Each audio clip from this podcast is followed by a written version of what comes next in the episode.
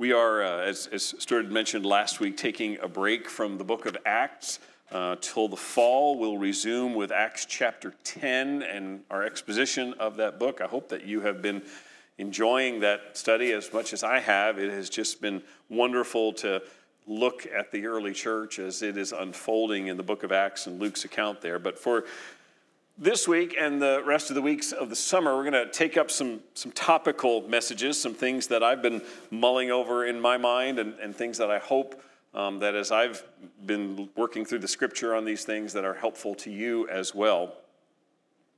At any given moment, you and I can, can pick up our phones and be bombarded instantly with video and images of horrific violence and hatred. I can become an eyewitness to shootings or beatings, to car crashes, to deadly fires, to, to people screaming obscenities at one another or showing disregard for the lives of other people. I can, I can read the agonizing details about a terrible accident that took a small child's life, or I can read with sadness the account of some elderly person who died all alone in their home in an instant, I can go on the internet and, and, and see God mocked and evil celebrated. I can read opinions from anonymous sources on the internet that uh, no doubt raise my blood pressure when I read them.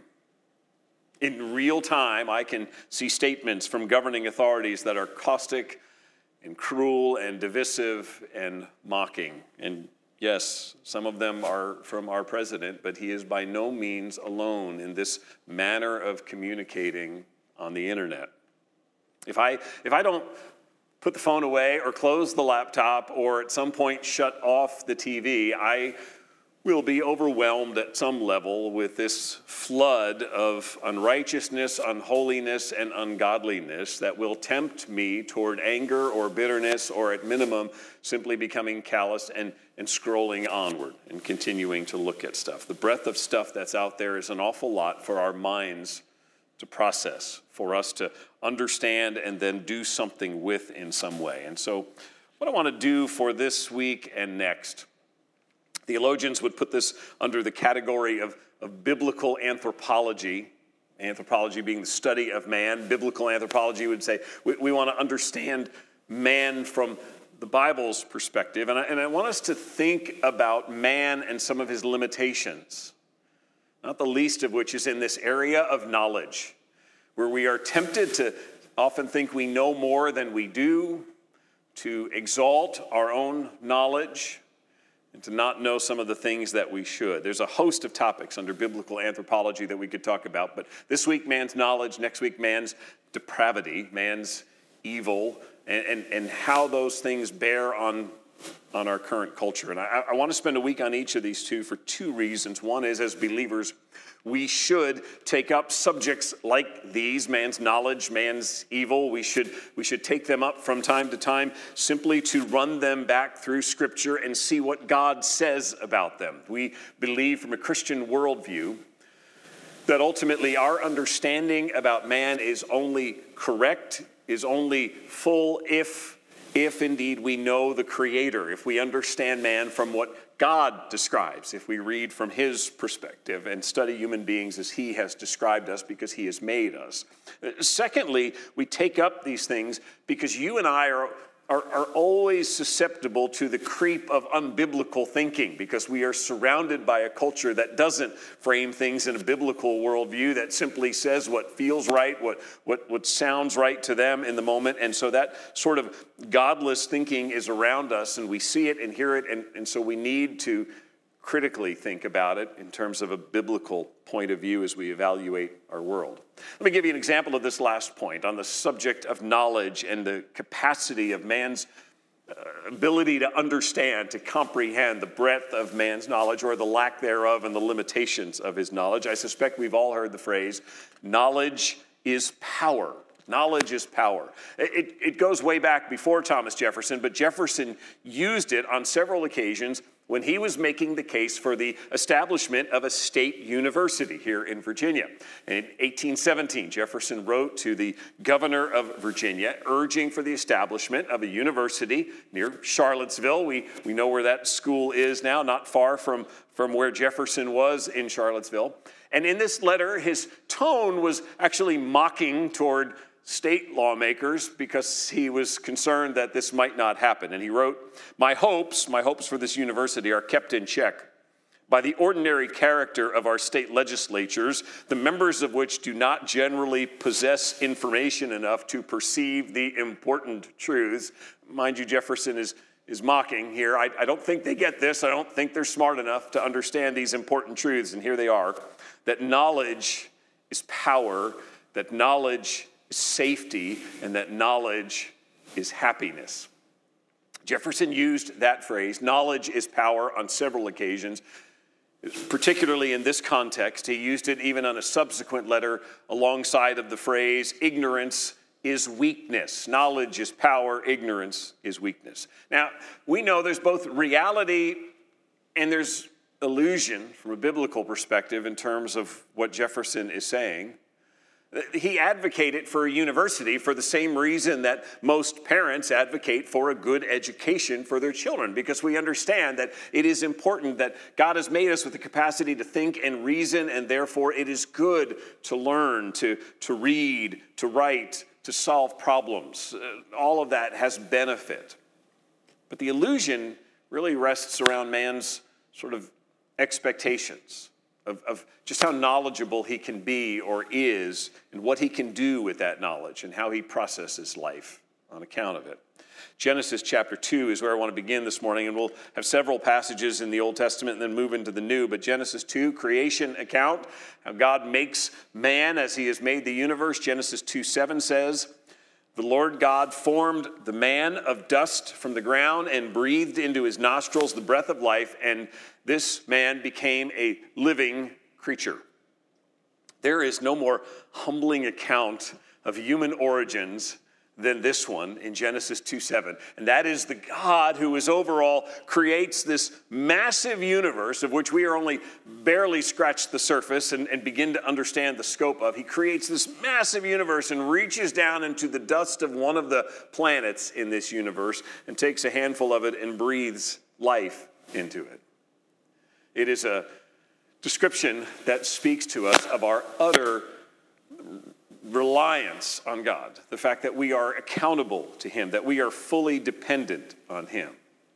And, the manner of that relationship to the Creator that says He has the right to rule. He has the right to establish His law, to say, This is my universe, you are my creation, and this is my law.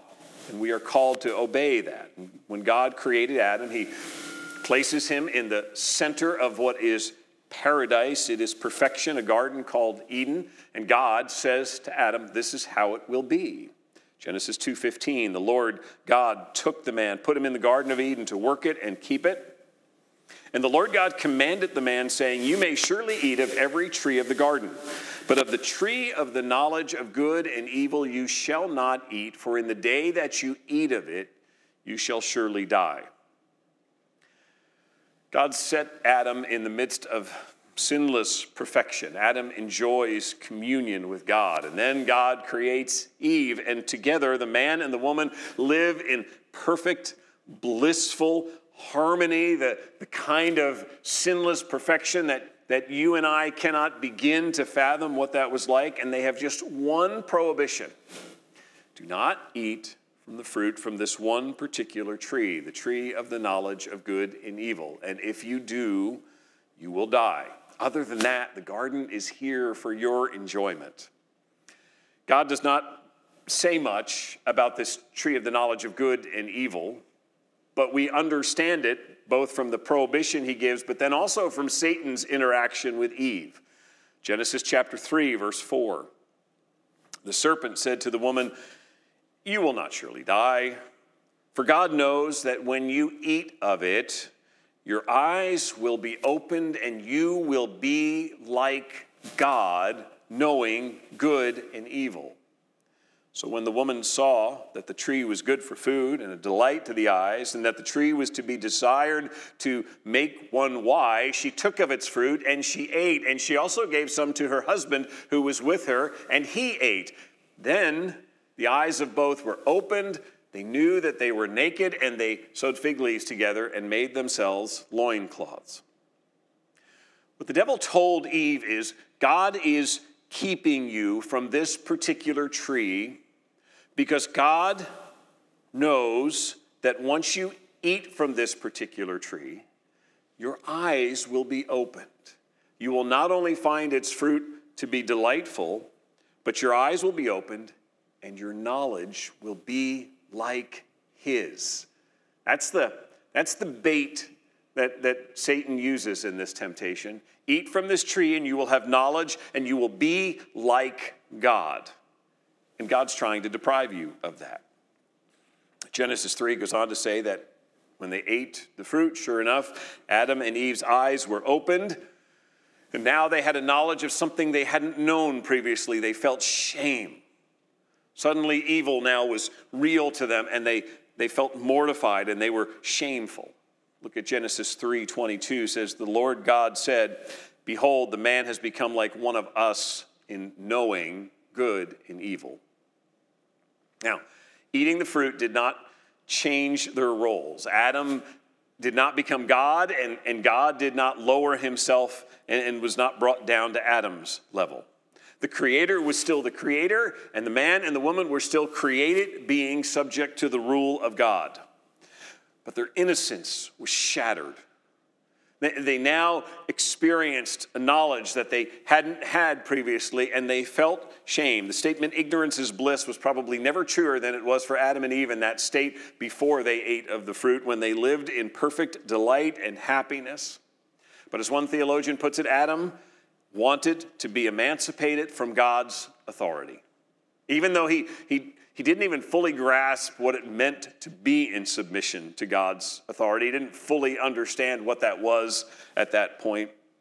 Adam and Eve came to the conclusion that if, if the fruit of this tree can make it so that we can know what to do and what not to do without having to rely on God, without having to ask anyone else, we will just know, we will have knowledge, then that was, that was enough. This becomes the start of man's unending, foolish quest for omniscience, knowledge, perfect knowledge. Omniscience belongs solely to God. It means perfect and complete knowledge. 1 John 3 20 says, God knows everything, even our hearts. He understands what's going on inside of us in terms of motives and desires. He is omniscient. The temptation for us in this day is to, to think that with, with all that we have at our fingertips, with all of the, the speed and the breadth of technology that that can give us a front row seat to, to see and to know almost anything. The internet's flood of information gives us the illusion like the fruit of the tree of the knowledge of good and evil.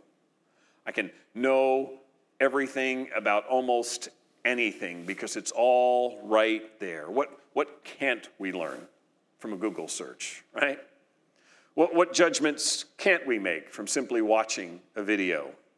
Is anything really hidden from our eyes? It's all right there. And like Thomas Jefferson, we can, we can foolishly believe that, that simply acquiring knowledge means power and safety and happiness. Scripture warns of this attitude repeatedly because man continues, just like Adam and Eve, to repeat this sort of sinful tendency to believe if I only had more knowledge, I would be like God, or I would be satisfied, or I would know all of the answers. Solomon deals with it in the book of Ecclesiastes when he, he describes his own pursuit of wisdom and knowledge, and he uses that, that Hebrew word we talked about several years ago when we went through the book of Ecclesiastes, that word hebel, that idea of something that is fleeting. It's like the wind. It's, it's there and we see it, but then it's gone.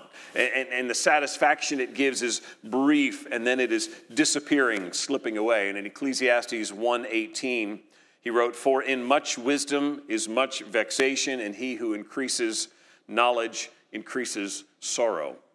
I think any of us can relate to that. The, the more we see, the more we experience the more that we take in of the world around us, the more troubling the world seems to become, the more vexing things are. Now, uh, listen, Solomon was not arguing for ignorance. He was not arguing against the pursuit of knowledge because you simply go to the book of Proverbs, and the same man, Solomon, is pleading with his son to direct his heart, apply his heart to the pursuit of wisdom and knowledge. So, so which is it? The Solomon who finds this pursuit of knowledge to be Hebel, fleeting, or the one who's telling his son, apply your heart to gain wisdom and knowledge? The, the, the thing is, what Solomon had learned is that knowledge is not an end in and of itself. Proverbs explains that the, the ultimate goal in acquiring knowledge is to better know the mind and the will of God. That we are to pursue knowledge, but we are to do so on the basis of, of pursuing the knowledge of God. That's why Proverbs 9:10 says, "The fear of the Lord is the beginning of wisdom, and the knowledge of the Holy One is insight. It's, it's discernment, it's, it's prudence. If I will know God, I will gain in, in being able to perceive things around me better and discern good from evil. Acquiring knowledge simply to know more stuff does not change our hearts where the, where the conflicts brew, where the desires bubble up. Acquiring knowledge doesn't change our hearts. As a matter of fact, it works the other way around. Our hearts distort knowledge. They take what is true and they suppress it or they twist it or they lie about it. It is the heart of man that suppresses the knowledge of God. That's what Romans 1 says that there is clear, evident truth of God's existence, and yet the heart of man changes that knowledge.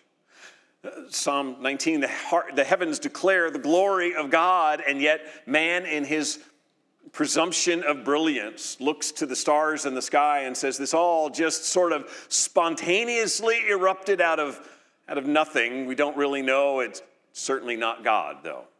We've ruled him out. The heart of man creates lies and tries to use its knowledge to replace God.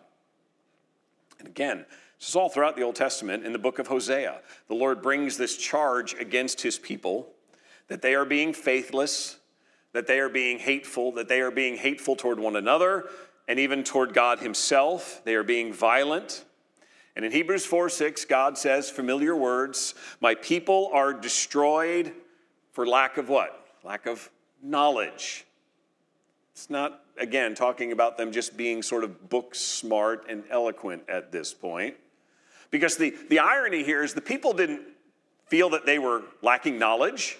They believed they had everything they need. They assumed they had plenty of knowledge. Hosea 4:12 explains that to us that, that, that they were getting their answers, at least that they thought were their answers, by looking to idols. My people inquire of a piece of wood and their walking staff, that, that piece of wood they walk around with, gives them oracles. It, it, it, it's where they, they go to, to get ideas and, and where they're told about God, or at least that's their perception. They're getting their answers. They believe they could find the answers to what they needed in life from inanimate objects. Now, before we look at that and think, oh, well, that's, that was primitive generations years ago, is it possible that we've traded that piece of wood for a glass screen from which we look for all the answers that we expect to, to tell us everything we need to know.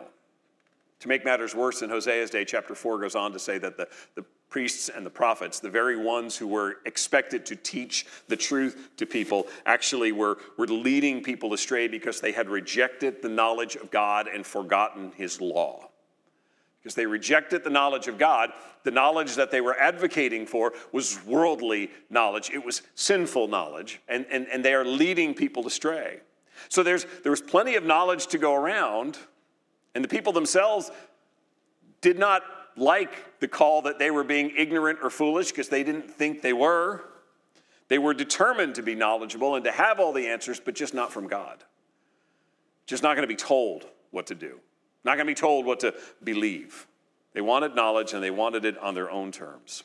God brings this condemnation back again in Isaiah 47 to his people, speaking judgment. He says, You lovers of pleasure who sit securely, who say in your heart, I am, and there is no one beside me. That, that, that is as relevant today as it was in Isaiah's day, that man has this attitude that I, I am everything I need. I am self sustaining. I am, I am most important. And then in verse 10 of Isaiah 47, God said, You felt secure in your wickedness. You said, No one sees me. Your wisdom and your knowledge led you astray. He's talking about the arrogance of man's thinking. That I, I know everything I need to know, and I know that I'm what matters most. And he has dismissed the knowledge of God. All over Scripture are the warnings of these twin dangers of, first of all, man's lack of knowledge of the things of God that he desperately needs to know in order to rightly understand creation and himself. He lacks knowledge about the things of God. And yet, at the same time, he has this inflated sense of his own knowledge, this arrogant belief that he knows everything there is to know. And he can define God and decide about God based on what his own perceptions are. One more Old Testament reference Jeremiah chapter 10, the prophet wrote, There is none like you, O Lord. This is what we were singing before. There is none like you, O Lord. You are great, and your name is great in might. Who would not fear you, O King of the nations? For this is you are, your, your due. You, you, you are worthy of our awe, of our fear. For among all the wise ones of the nations and in all their kingdoms, there is none like you. And then he says, They are both stupid and foolish. The instruction of idols is but wood. Here's Jeremiah looking at Jerusalem and seeing the people and seeing their leaders. He's looking at God and going, God, there's none like you. You are, you are greatness. You are perfect. All should fear you. And instead, they, they don't even know you and they're turning to idols for answers. They're filling their minds with the foolish things of the world at the expense of the knowledge of you. New Testament, 1 Corinthians chapter 1, Paul in, in, is dealing in Corinth with, with false teaching that keeps creeping in that says, hey, it's, it's all about the pursuit of wisdom. This is Greek thinking, you know, just, just gain Become wise. Be, become a very wise person, and wisdom will save you. And, and, and Paul in 1 Corinthians chapter 1 wrote about the gospel. He called it the word of the cross. The word of the cross, he said, is foolishness to those who are perishing. The world looks at the gospel of Jesus Christ, which begins with the premise that there is a creator God to whom we are accountable and that we are sinners in need of salvation, and says, Oh, that's foolish. We're not that bad. He's not that great. Something in between's got to work out. The idea that, that the Son of God would be perfect and would give himself on the cross in sacrifice of his own life in order to save us from our sins, that's foolishness. Paul says that's why this, this salvation cannot be attained by, by man simply knowing worldly knowledge. He says, Yet rather it pleased God through the foolishness of what we preach to save those who believe. God chose what is foolish in the world to shame the wise. God is, is, is saving you and I to make a very point to the world about how he, he chooses the weak and the foolish in order to demonstrate his own greatness and his power and our frailty and our limitations. If we are looking to the world apart from God to try to understand ourselves, our desires, our hearts, our habits, our addictions, our marriages, our relationships, if we are looking to the world apart from God to try to find the answers on all of that stuff, we are doomed to this endless, foolish quest to acquire knowledge, this, this sort of false sense of omniscience that tells us I've, I've got all the answers I need. This little device right here, it just, it's got everything. If, if we think we can know everything we need apart from the knowledge of God, we are doomed. So let me, let me give you two applications. where I want to go with all this. Just two brief applications on the subject of man's knowledge. Let me summarize them first. We must, as believers in Jesus Christ, we must increase in our knowledge of God. We must increase in our knowledge of God. And secondly, it's because of this we must humbly, regularly acknowledge our own limitations and frailty, the, the holes, the weakness in our own knowledge. We must increase in the knowledge of God as He has revealed Himself to us in Scripture. The Apostle Paul, often in his letters, prays for bodies of believers. He prays for them at the start and at the end of his letters often, and he's pleading for, for God to be at work in their lives. And at the beginning of his letter to the Colossians, to the church at Colossae, in chapter 1, he wrote, We have not ceased to pray for you. Paul and the other brethren around him, he says, we are, we are praying and we are not stopping praying for you. What are you praying for, Paul? He says, asking that you may be filled with the knowledge of God's will in all spiritual wisdom and understanding. We are praying that God would keep filling you, that you would see yourself as a, as a vessel in need of constant filling with the knowledge of the will of God, that He would keep teaching that to you. He would keep giving you wisdom and understanding so that you would know Him.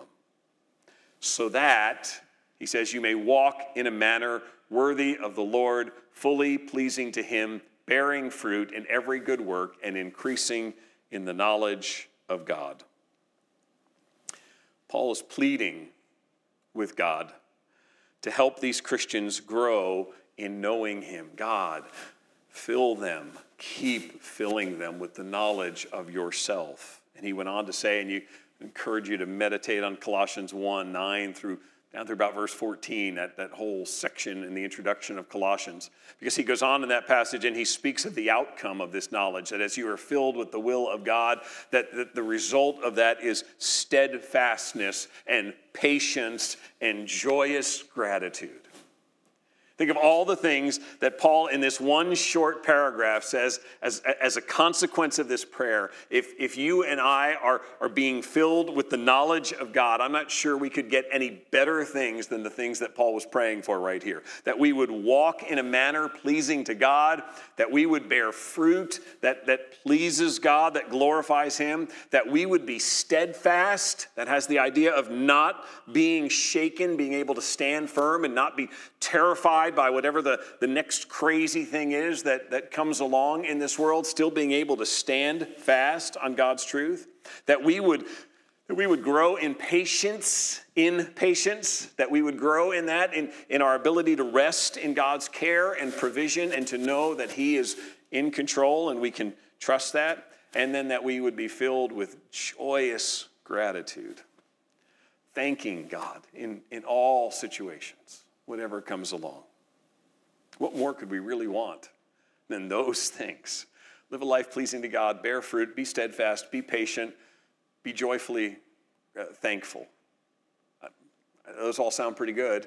And Paul says those are the, the results, the fruits of gaining the knowledge of God. It is through the knowledge of God Himself. So let's be specific now.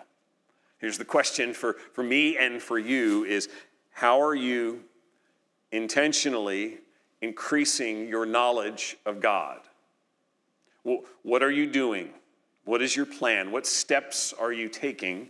Have you been taking, or what, what are you planning now for this next week, this next month, that you will grow in knowing who God is, that you will grow in knowing God's justice and holiness and character and love and power and will, all of the things that are being revealed in Scripture. How will you be purposeful to gain more knowledge in those areas, to grow in the knowledge of God? All of these things that are taught throughout the scriptures. And, and, and this knowledge is essential because of, I've said, is the second application, and that is in part because of the limitations of our own knowledge. The fact that we are not omniscient and we fool ourselves by thinking that we, we know more than we do. We cannot know all things. We cannot judge the hearts accurately of other people. We can learn from books and from videos and, and things that others have written. There is knowledge indeed on the internet. There are things that are, are worth our time and our reading, but, but the ability to sort through those things to understand them and then apply them and to, to discern then right and wrong and to understand what to do with this knowledge that we've been given that that does not come naturally to man that is that is not who we are by nature People who are able to, to process all of this and discern right and wrong and, and, and get it and apply it and use it well. That does not come naturally because our hearts are prone to bending knowledge toward our own wants and desires and preferences. We, we tend to skew information to fit narratives that make us comfortable. Our thinking then is swayed by our sin, by the fact that we are in flesh. It's all part of the, the limitations of being finite, not omniscient, not omnipresent people. We cannot be all places, we cannot know all things, and we shouldn't fool ourselves into thinking we even come close. That's why we need to keep running the things that we learn and the things that we know and our knowledge through a biblical grid. What does God say about this? What does a, what does a gospel centered worldview have to do with this? What, what implications from the gospel, from the saving work of Jesus Christ and Him transforming my heart and now being in me, what implications come from that to this thing that I'm learning, to this knowledge I'm gaining? How can I apply God's truth to this crisis, to this tragedy, to this conflict? Is there a way God's truth speaks to this debate in our culture, this, this abandonment of, of what would be biblical morality and truth? Does God's truth speak to these things? How should I respond? Difficult situation when I know there are holes in my thinking. I am not omniscient. I don't have all the information. And I need to start there with that humble acknowledgement before God that I am flawed and inadequate in my thinking and I don't have all of the answers, but I believe in the one who does. I cling to the one who does. One of the, the giants of 20th century, in fact, on into the early 21st century, one of the giants of theology during this era went to be with the Lord on Friday. J.I. Packer passed away at the age of 93. Packer has written some great works, speak of, of, of works from which we can acquire more understanding about God that help us to think about the scriptures and read the scriptures. Packer was one of those great writers, probably best remembered for his 1973 book, Knowing God, in which he, he makes this very case that we must know God. And Packer writes near the beginning of Knowing God the highest science, the loftiest speculation, the mightiest philosophy which can ever engage the attention of a child of God is the name, the nature, the person, the work, the doings, and the existence of the great God whom he calls Father. There's Packer saying, of all of the things that we could pursue, science, philosophy, the highest of all of these would be that we would know God better and his will and his nature and what he does. Other subjects, Packer wrote, other subjects we can compass, we can sort of surround and grapple with. In them, we feel a kind of self content and we go our way with the thought, Behold, I am wise. For me, this is probably categories of sports. I can say, ah, I, I think I have a really good handle on this. I think I understand this. For some of you, it's m- movies or, or literature or something like that, topics that you say, I understand that. But Packer writes, but no subject of contemplation will tend more to humble the mind than thoughts of God.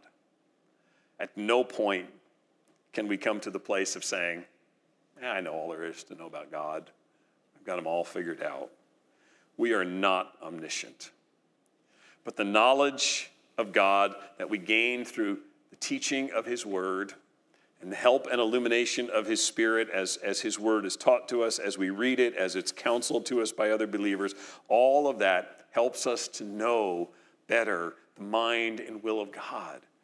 And that is then what makes us steadfast, patient, and filled with joyous gratitude, even in the darkest and most difficult of days. Our, our knowledge is limited, it's marred by sin. We are still in bodies of flesh. We are not, we are not omniscient. So we desperately need to grow in our knowledge of God and all that He teaches us about ourselves and our hearts in this world around us. Let's pray.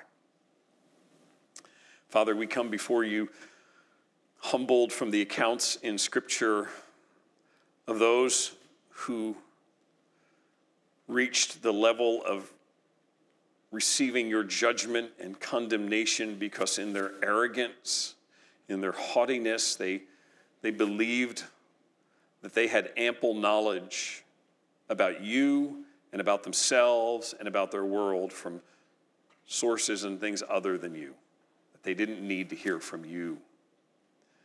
Father, we are reminded in Scripture how prone our hearts are toward this sort of arrogance. How foolishly we sometimes don't even begin to perceive our own lack of knowledge of you, and yet have these inflated views that think we do.